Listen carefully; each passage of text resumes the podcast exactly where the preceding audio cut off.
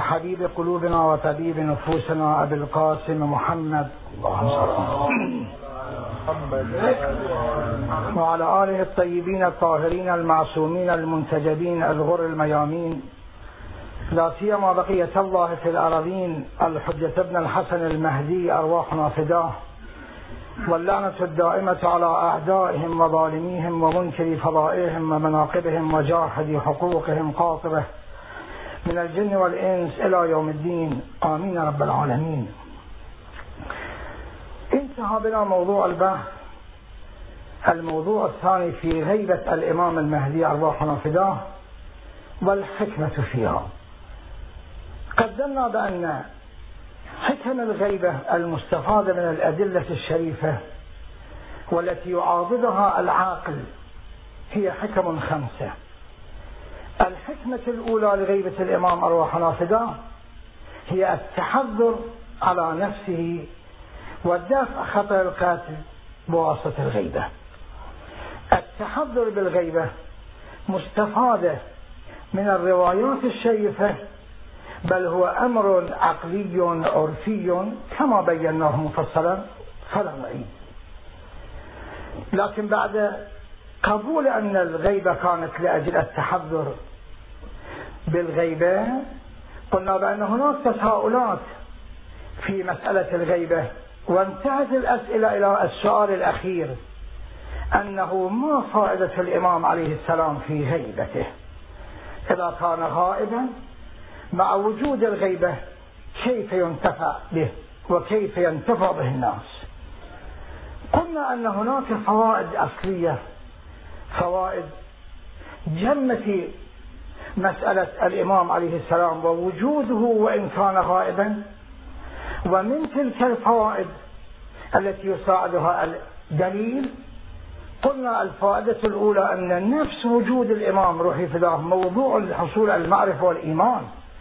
فإن من لم لم يعرف إمام زمانه مات ميتة جاهلية.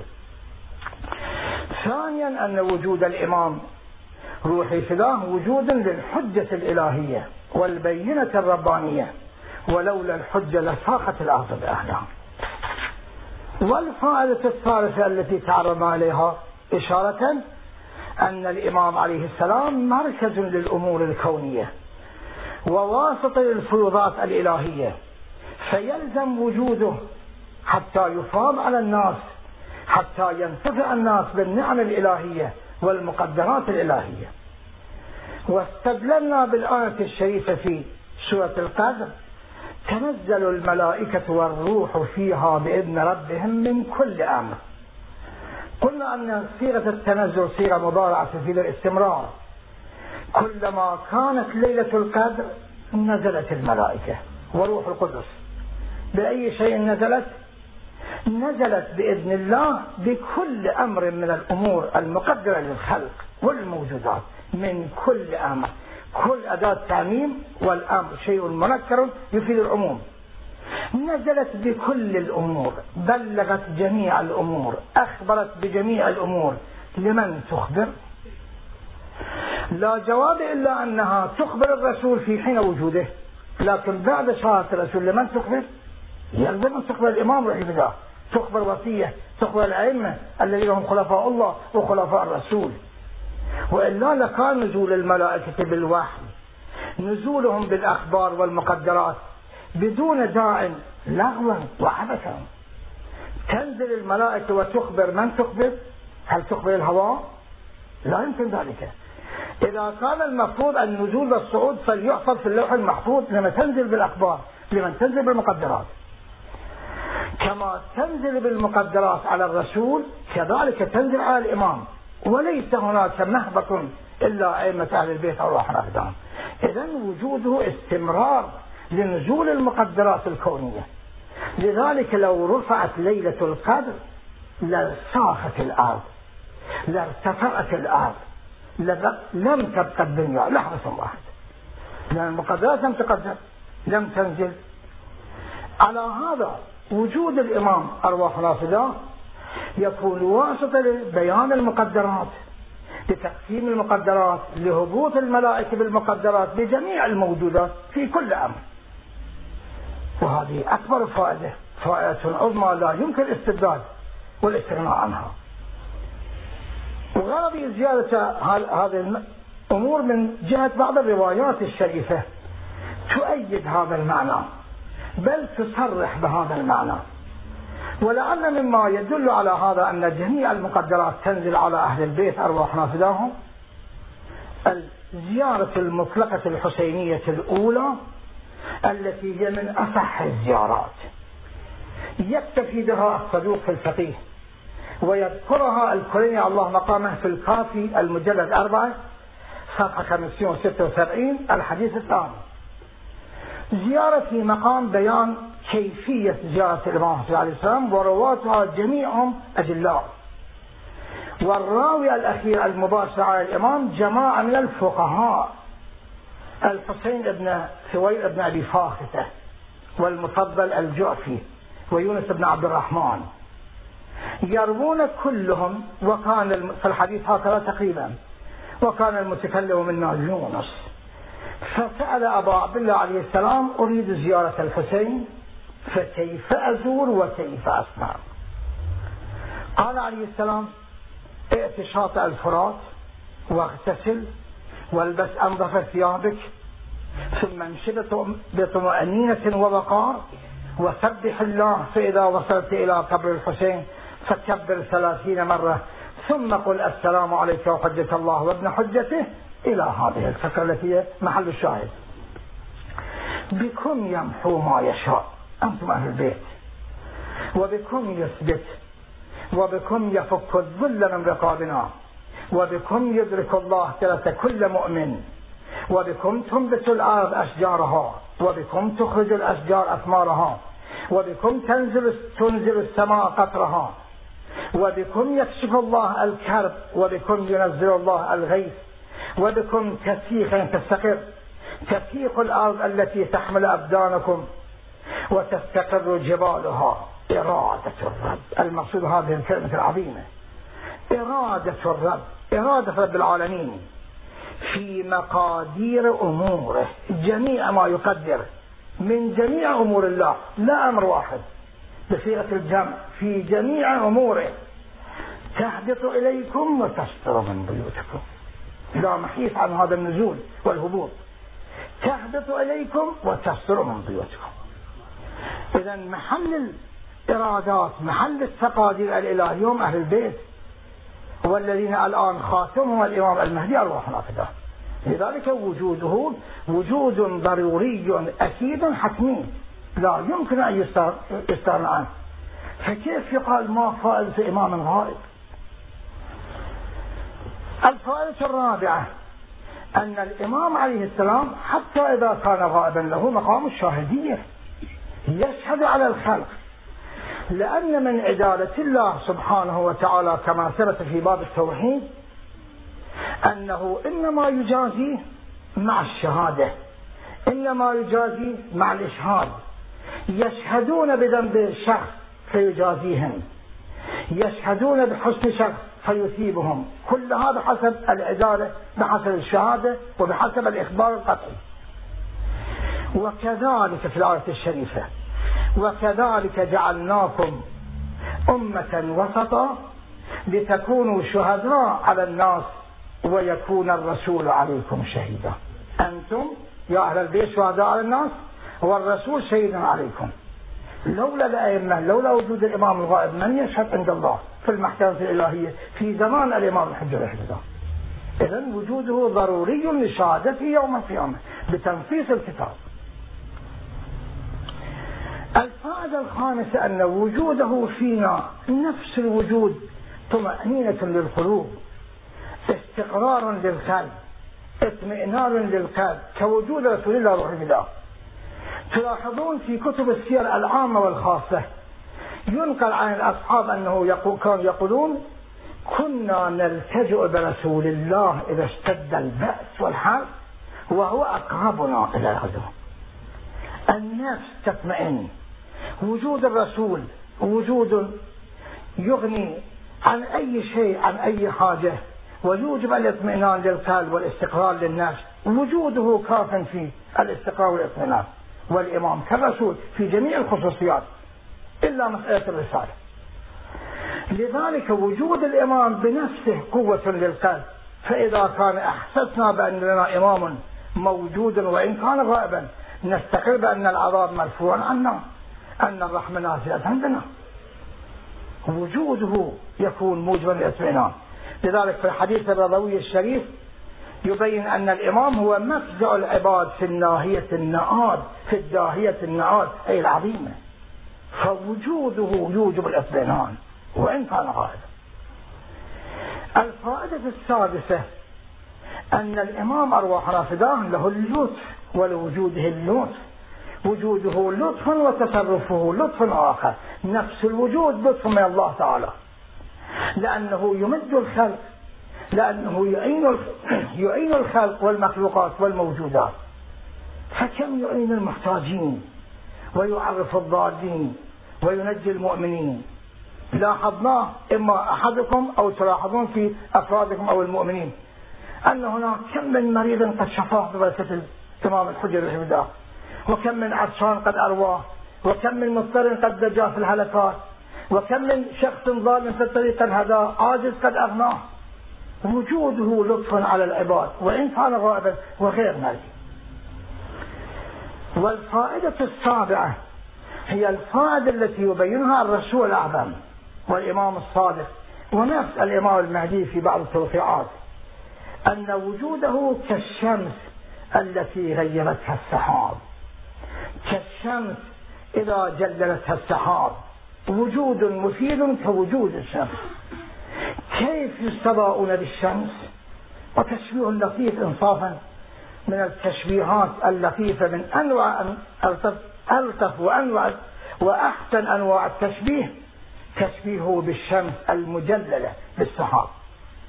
في رواية الرسول الأعظم وفي حديث الإمام الصادق وفي حديث التوفيق كلها مذكورة في كمال الدين. صفحة 253 الباب 23 الأحاديث. من جبل بعض الأحاديث وبين خمسة للتبرك سؤال الرسول كيف ينتفع بالإمام في غيبته؟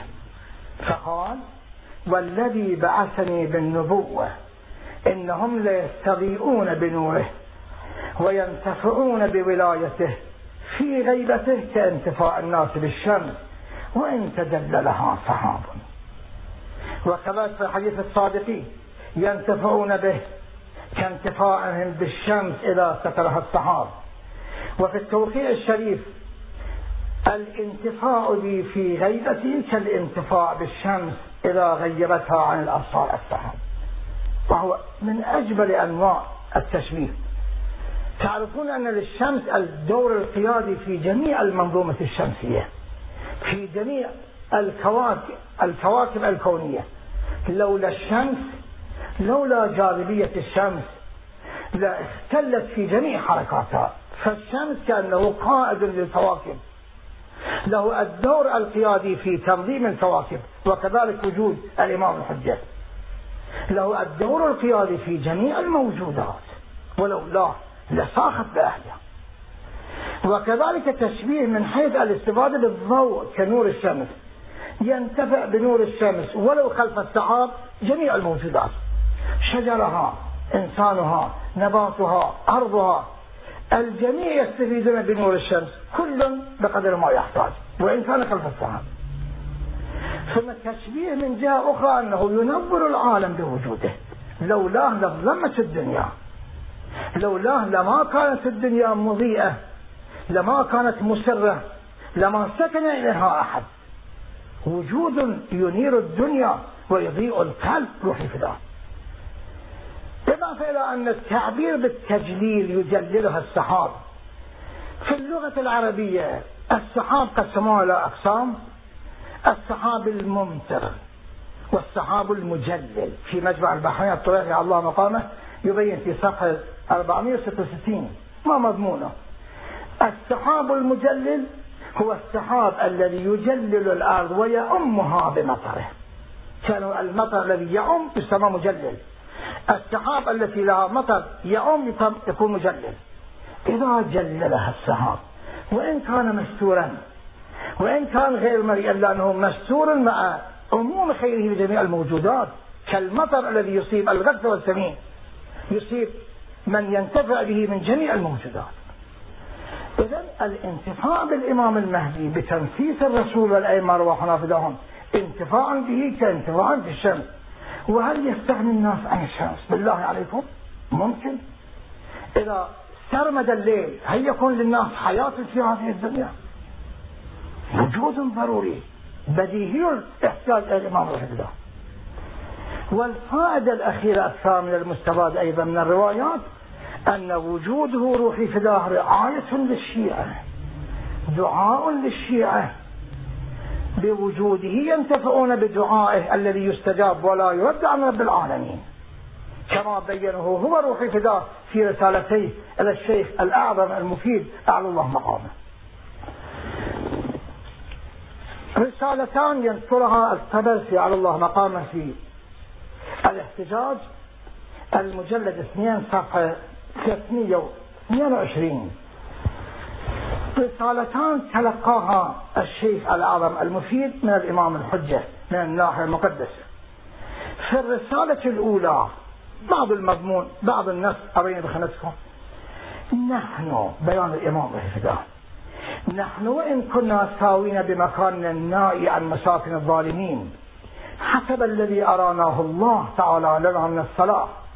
ولشيعة المؤمنين في ذلك ما دامت دولة الدنيا للفاسقين فإنا نحيط علما بأنبائكم أنباءكم أمام أعيني. أراها أحيط بها علما ولا يعزب عنا شيء من أخباركم. إنا في هذه الجملة. إنا غير مهملين لمراعاتكم. بأبي وأمي يراعي جميع شيعته. إنا غير مهملين لمراعاتكم. ولا ناسين لذكركم. ولولا ذلك لنزل بكم اللأواء. اللأواء تنزل عن الشدة والضيق واستلمكم أي استأصلكم واستأصلكم الأعداء واستلمكم الأعداء وجوده بهذه المثابة وجودا للمراعاة مراعاة الشيعة رعاية الشيعة. فليعمل كل امرئ منكم بما يقرب من محبتنا ويتجنب ما يدنيه من كراهتنا وسخطنا. فإن أمرنا بغتة وفجأة حين لا تنفعه توبة. وبين في الرسالة الثانية. إننا من وراء حفظهم يعني الشيعة. إننا من وراء حفظهم بالدعاء الذي لا يحجب عن ملك الأرض والسماء. فليطمئن بذلك من أوليائنا القلوب وليثقوا بالكفاية منه. يدعو للشيعة. رعايته للشيعة. جميع الأنباء جميع الأعمال جميع الأفعال تكون بمنظره. في بعض الروايات أنه تعرض عليه الأعمال إذا كان العياذ بالله قد عصى الشيعي يستغفر له وإن كان قد أحسن يطلب له الجزاء يطلب له العمل الأكثر لذلك وجود الإمام الحفظاه وجود مفيد للشيعة بالمراعاة وبالدعاء. ذلك الدعاء الذي يكون مستجابا قطعا عند الله تعالى. هذه فوائد ثمانية استفاد من الأدلة. ويؤيدها العقل لأنه من الأدلة القطعية. على ذلك وجود الإمام الغائب وإن كان غائبا ما زال ينتفع بهذه الفوائد الجنة فلا ضير في غيبته. إذا كانت الغيبة للتحضر لحفظ النفس بالتحضر والغيبة كما كانت هي. الحكمة الأولى وما بيناها وأما الحكمة الثانية الحكمة الأولى كانت من شأن الإمام من حيث الإمام من جانب الإمام. الحكمة الثانية من جانب الناس من جانب الخلق. الحكمة الثانية لغيبة الإمام روح الله وطول غيبته تميز المؤمنين وخروج ما في الأصلاب تعرفون أن ظهور الإمام روحي فداه يكون ظهورا على جميع الكرة الأرضية يظهره على الدين كله. إذا لذلك يكون إصلاحه إصلاحا كونيا. يصلح جميع ما في الكون ومن في الكون. وهناك في الكون كافرون في أصلابهم مؤمنين ومؤمنون في أصلابهم كفار. يلزم التميز. يلزم أن يكون الكافر مميزا عن المؤمن. خارجا من صلبه وكذلك المؤمن خارجا من صلب الكافر. حتى لا يحتاج أحدهما بذنب الآخر حتى لا يجازى أحدهما بذنب الآخر ويلاقي كل واحد جزاء عمله. بالنسبة إلى الإصلاح المأمون من الإمام المهدي أرواحنا فداه هو نظير الإصلاح الذي كان بالنسبة إلى نوح سلام الله عليه. كما أن نوح بعد دعوته تسماء خمسين عام. بعدما لم تأثر دعوته في أكثر من السبعين كان المقرر نزول العذاب الإلهي. إنما نزل العذاب بعد أن تميز حصل التميز حصل التزيل يسمى بالتزيل يزول المؤمن على الكافر والكافر على المؤمن. حصل التزيل ثم نزل العذاب. لذلك في الآية الشريفة تبين عن لسان نوح وقال نوح رب لا تذر على الأرض من الكافرين ديارا إنك إن تذرهم يضلوا عبادك ولا يلدوا إلا فاجرا أو كفارا إلا فاجرا كفارا. الولادات انتهت التميز صفى في الأصلاف إنما كان الكافر بحد ذاته وليس في صلبه مؤمن والمؤمن ليس في صلبه كافر. هنالك حينما تميز يلاقي كل واحد جزاء عمله هذه سنة إلهية موافقة للعدالة الإلهية. إذا كان الكافر في صلبه مؤمن فقتل بيد الإمام الحجة أو بيد أعوانه. هذا خلاف العدالة يلزم أن يخرج يحصل التميز يحصل التزيل يكونون الكفار في جهة والمؤمنون في جهة أخرى. ثم إن لم يؤمن الكفار لاقوا جزاءهم. أما يقتل المؤمن في صلب الكافر هذه خلاف العدالة لم تكن من سنة الله في الأنبياء الماضين ولا في الأئمة عليهم السلام.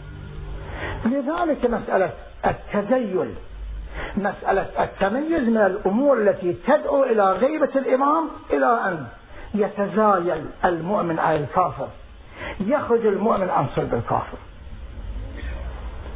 يخرج الطيب من الخبيث ويخرج الخبيث من الطيب. في جميع الأزمان موجودة أنه هناك أسباب مؤمنون في صلبهم كفار. وهناك أسباب كفار في صلبهم مؤمنين.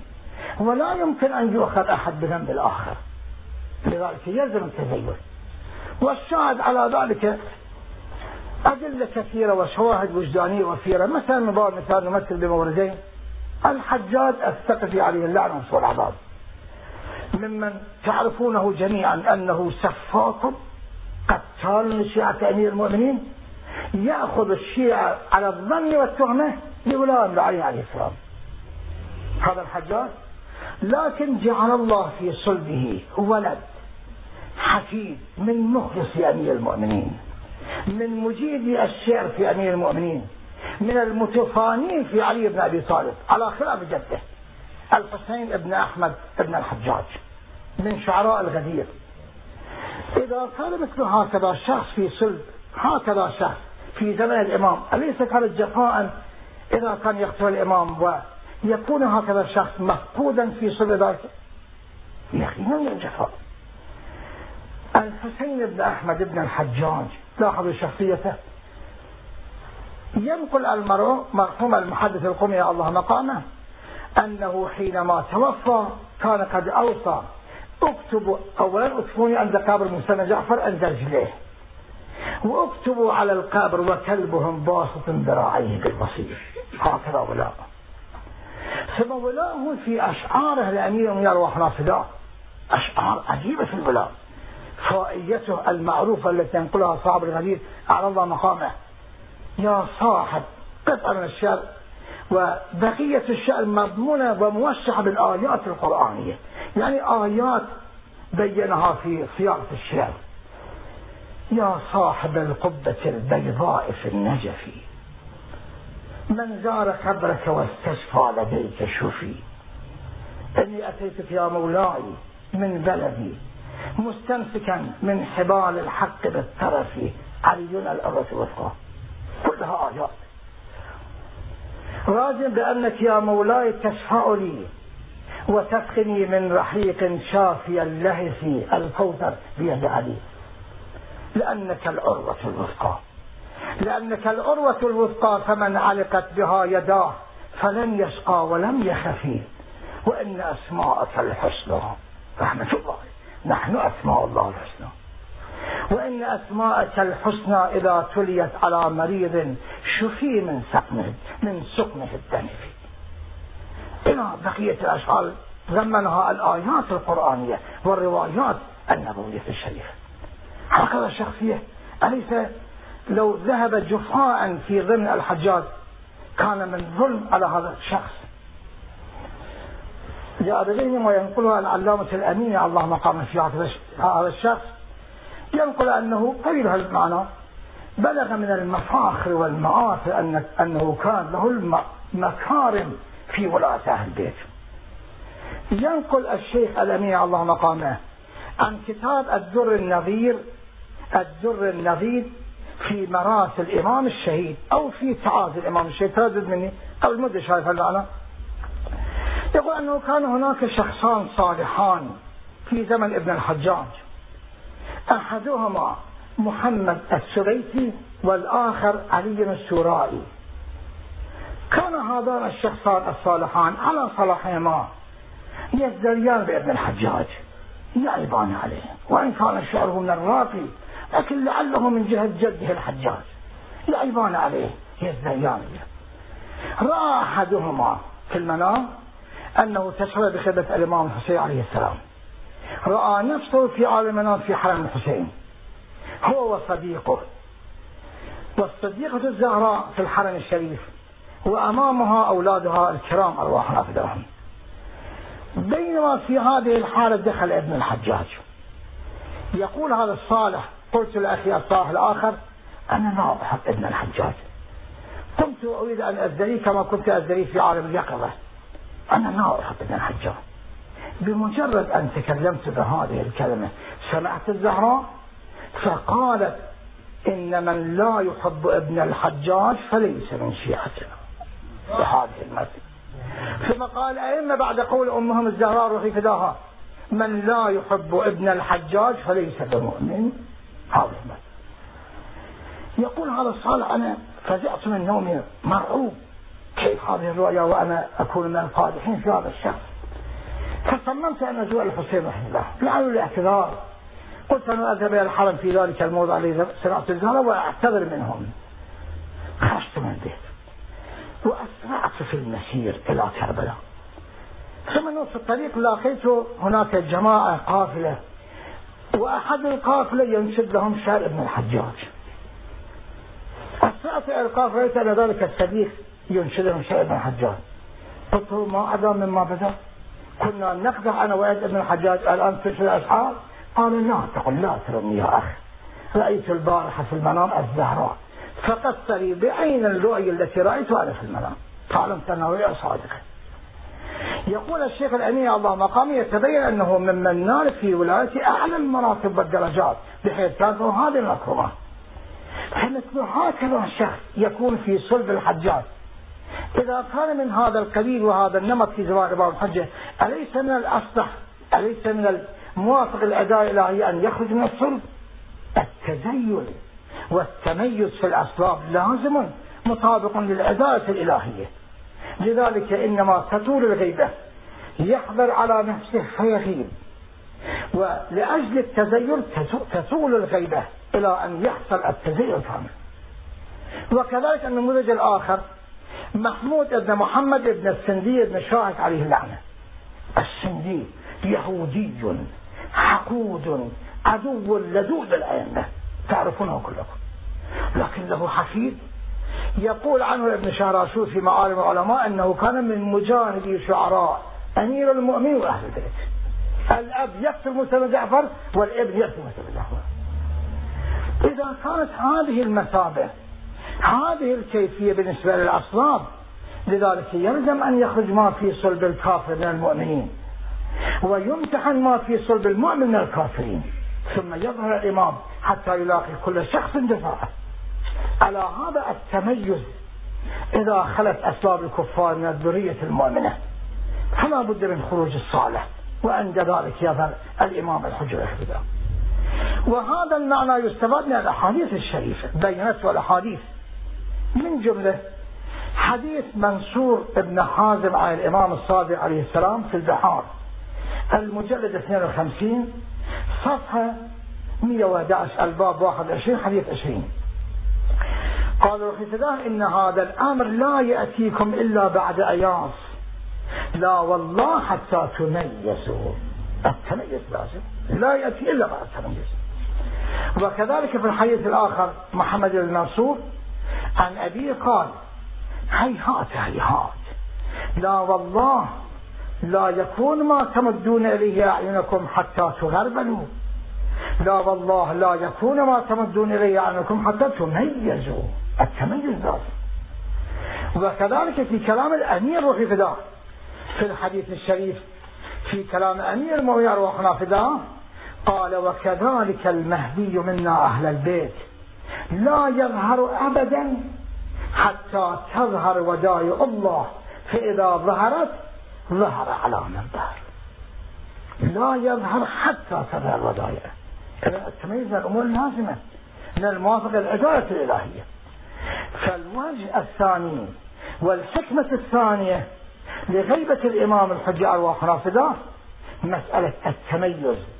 خروج ما في الأسباب حتى يلاقي كل واحد ما يكون جزاؤه بحسب عمله وبحسب عقيدته وبحسب ما يختاره من الإيمان أو الكفر. الحكمة الثالثة استقلاله عن البيعة لأحد من الظالمين.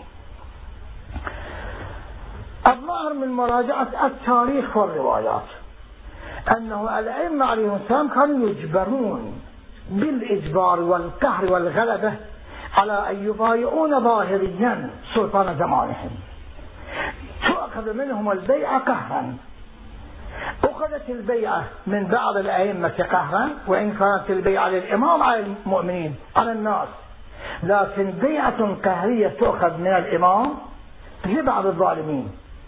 فلأجل أن لا يكون مأخوذا بالبيعة وإن كان ظاهرية وإن كانت جبرية وإجبارية لأجل أن لا يكون مأخوذا بالبيعة الظاهرية الإجبارية للظالمين فينقض هذه البيعة وإن كانت بيعة ظالمة إجبارية إلا أنه يعاب عليه.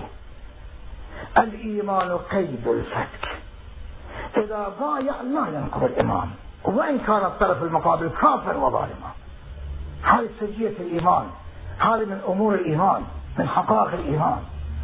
لأجل أن لا يجبر على البيعة غاب حتى لا يجبر. وقد كانت هذه البيعة بالنسبة لبعض الأئمة عليهم السلام كما تعلمون. ويستفاد هذا الوجه وهذه الحكمة من كثير من الأحاديث الشريفة. نختار منها ثلاثة. حديث أبي سعيد وجميعها في البحار المجلد 52 صفحة 59 الباب 20 الأحاديث. حديث أبي سعيد عن الإمام الحسن المجتبى عليه السلام جاء فيه أما علمتم أنه ما منا أحد؟ اسم جميعهم أجر على البيعة الظالمة الإجبارية.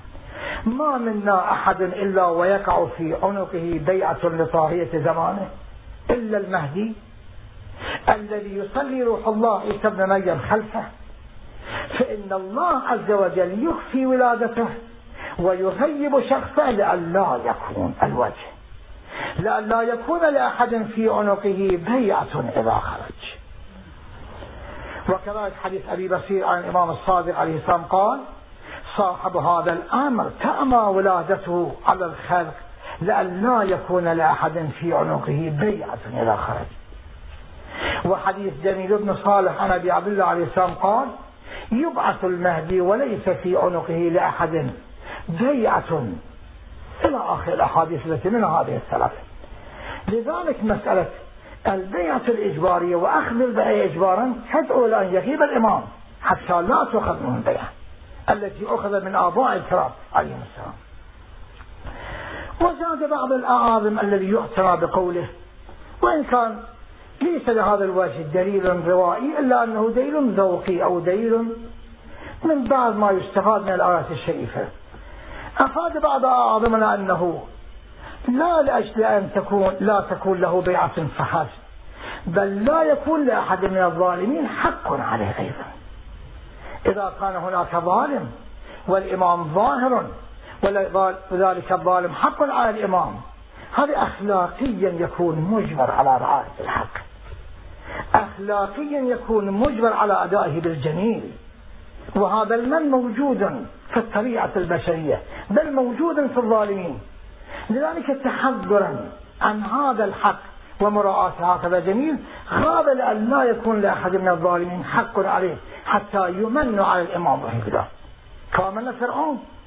تلاحظون في قضية فرعون بالنسبة إلى موسى على نبينا وآله عليه السلام؟ قال ألم نربك فينا وليدا؟ التالي يقول إحنا ربيناك جئت تطلب مني الإيمان؟ أؤمن بك. ألم نربك فينا وليدا ولبثت فينا من عمرك سنين؟ من على موسى وهذا المن لا يليق بالإمام فتاة. لذلك بما أنه لا تكون للإمام بيعة ولا من من الظالمين كان يحسن كانت من الحكمة أن يغيب حتى يكون خاليا عن هذه المن أو البيعة أو الأشياء التي لا تناسب مقامه السابق. الحكمة الخامسة سنة الله تعالى عفوا. الحكمة الرابعة سنة الله تعالى في امتحان خلقه بالغيبة أحسب الناس أن يتركوا أن يقولوا آمنا وهم لا يفتنون. الامتحان أعزائي من الأمور التي تكون لجميع الموجودات. لجميع الموجودات البشرية الامتحان شيء مفروض. الافتتان شيء مفروض. سنة إلهية. ومما يفتتن ويمتحن به الإنسان غيبة إمامه غيبة نبيه. يلاحظ أنه إذا كان نبيه غائبا هل يكون باقيا على إيمانه به؟ هل يطيعه؟ هل لا يكون مجتنبا عن معصيته؟ هل يبقى على الإيمان به؟ من الأمور التي يمتحن بها الخلق غيبة نبيهم وإمامهم. وهذه سنة جارية في الأنبياء. وجرت في النبي الأعظم وتجري في الأئمة لامتحان امتحان الخلق بهذه الغيبة يجمع هذه السنن. المرحوم الصدوق على الله مقاما في كمال الدين. صفحة 227 فما بعد. في أحاديث كثيرة. وكذلك الشيخ المفيد على الله مقامه في الفصول العشرة صفحة 82 والشيخ الطائفة الطوسي في الغيبة صفحة 77 روايات امتحان الغلب امتحان الخلق بغيبة وليهم نبيهم أو النبي الأكرم الله جمعت في هذه الكتب الشريفة وأشير إليها. أولا غيبة النبي إدريس غاب عن شيعته حتى تعذر خلاصة من هذه الروايات الشريفة. غاب عن شيعته حتى تعذر عليهم قوتهم وقتل من قتل. من شيعته. إلى أن رجع لهذا النبي كان غيبة لامتحان الخلق. وغاب النبي صالح عن قومه ثمود التي كانت مساكنهم بين الحجاز والشام زمانا طويلا حتى رجع إليهم وهو كهل بعد أن كان في سن الشباب وغاب سيدنا النبي إبراهيم أرواحنا فداه وكانت غيبته إثر حمل أمه في بطن أمه حتى حوله الله الجياني من بطنه إلى من بطنها إلى ظهرها. فلما حملت أم إبراهيم به بعث نمرود القوابل حتى يعرفن الحمل. فلما ولد إبراهيم ذهبت به أمه إلى الغار ووضعته في الغار وجعلت على باب الغار صخرة. بقي إبراهيم وحده من ابتداء ولادته. فجعل الله تعالى رزق إبراهيم في إبهامه. يمصها ويستبل بينها إلى أن شب. ثم جاءت أمه وأخذته غيبة طويلة. وبعد هذه الغيبة وبعد أن نجاه الله تعالى من النار غاب غيبة أخرى. إذ قال الله تعالى وأعتذركم وما تعبدون من دون الله. غيبتان كانت إبراهيم.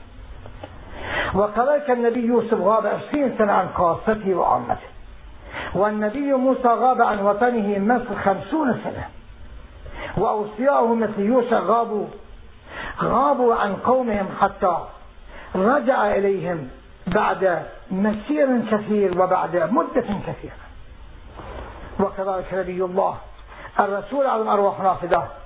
غاب عن قومه غاب عن المشركين. ثلاث سنين في شعب أبي طالب. إلى أن تصل الغيبة إلى الإمام الحجة أرواح نافذة. فالغيبة تكون لهكذا امتحان. الذي هو من شان الله تعالى في خلقه. ويشهد على ذلك أحاديث كثيرة منها حديث سدير في كمال الدين صفحة 644 حديث سدير عن أبي عبد الله عليه السلام أن للمهدي منا غيبة يطول أمدها. قلت لم ذاك ابن رسول الله؟ قال إن الله عز وجل أبى إلا أن يجري فيه سنة الأنبياء في غيباته.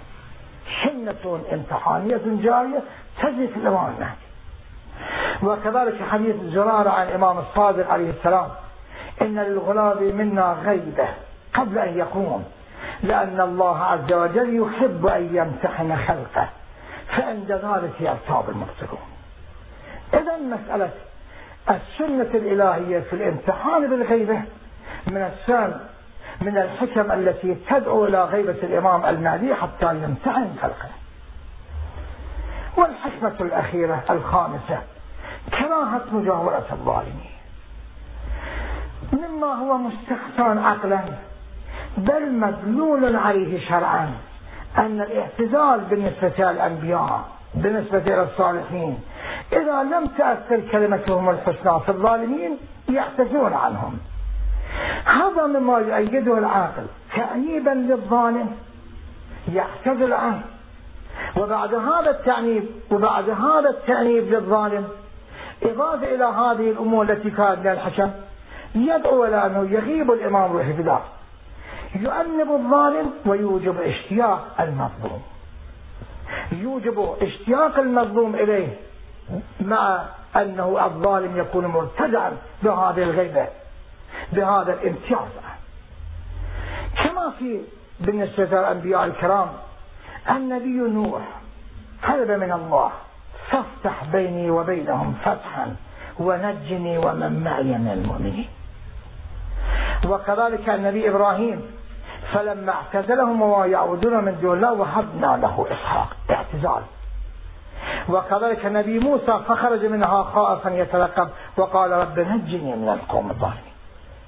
إذا الاعتزال من السنن من الأمور المستحسنة تأنيبا لظالم وزيادة لإشراف المظلوم الإمام المهدي أرواحنا فداه صرحت الروايات أنه من جهة تأنيب الظالم من جهة تأديب الظالم الإمام يغيب حتى يكون مؤنبا في هذه الغيبة.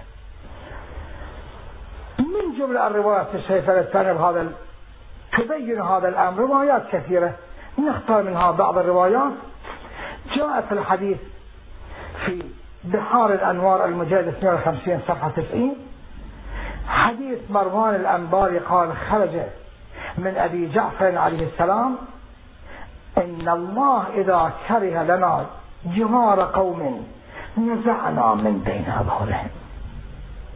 وحديث محمد بن النعمان عن الإمام الصادق عليه السلام جاء فيه إن أشد ما يكون الله تعالى غضبا على أعدائه إذا أفقدهم حجته فلم يظهر لهم لم يظهر.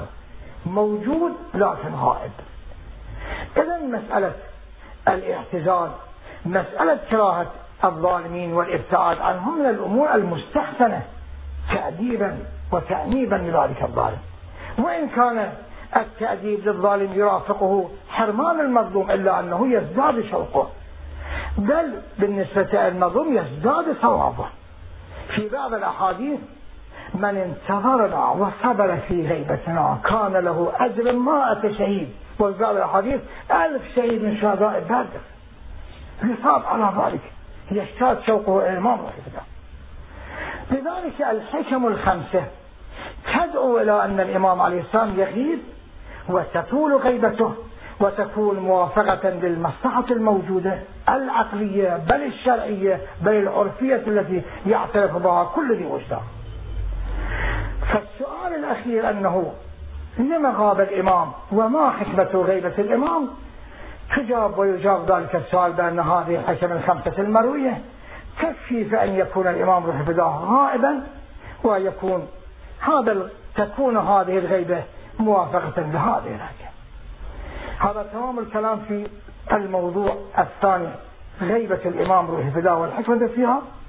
وأما الموضوع الثالث عمر الإمام روح الفداء وطول عمره تحليل طول العمر على ضوء القرآن الكريم والأحاديث المتواترة بل على صعيد الأصول العلمية والطبيعة البشرية نبحثها إن شاء الله يوم غد بتوفيق الله وعون الله وقد قرب من إتمام الوقت. اللهم كل وليك الحجة ابن الحسن المهدي صلواتك عليه وعلى آبائه في هذه الساعة وفي كل ساعة وليا وحافظا وقائدا وناصرا ودليلا وعينا حتى تسكنه أرضك توعى وتمتعه فيها طويلا اللهم وعجل فرجه الشريف اجعلنا من أصحابه وأعوانه ومخلصيه وتابعيه. والممتثل لأوامره وهبنا رأفته ورحمته ودعاءه وخيره وإحسانه. ببركة الصلوات على محمد وآل محمد.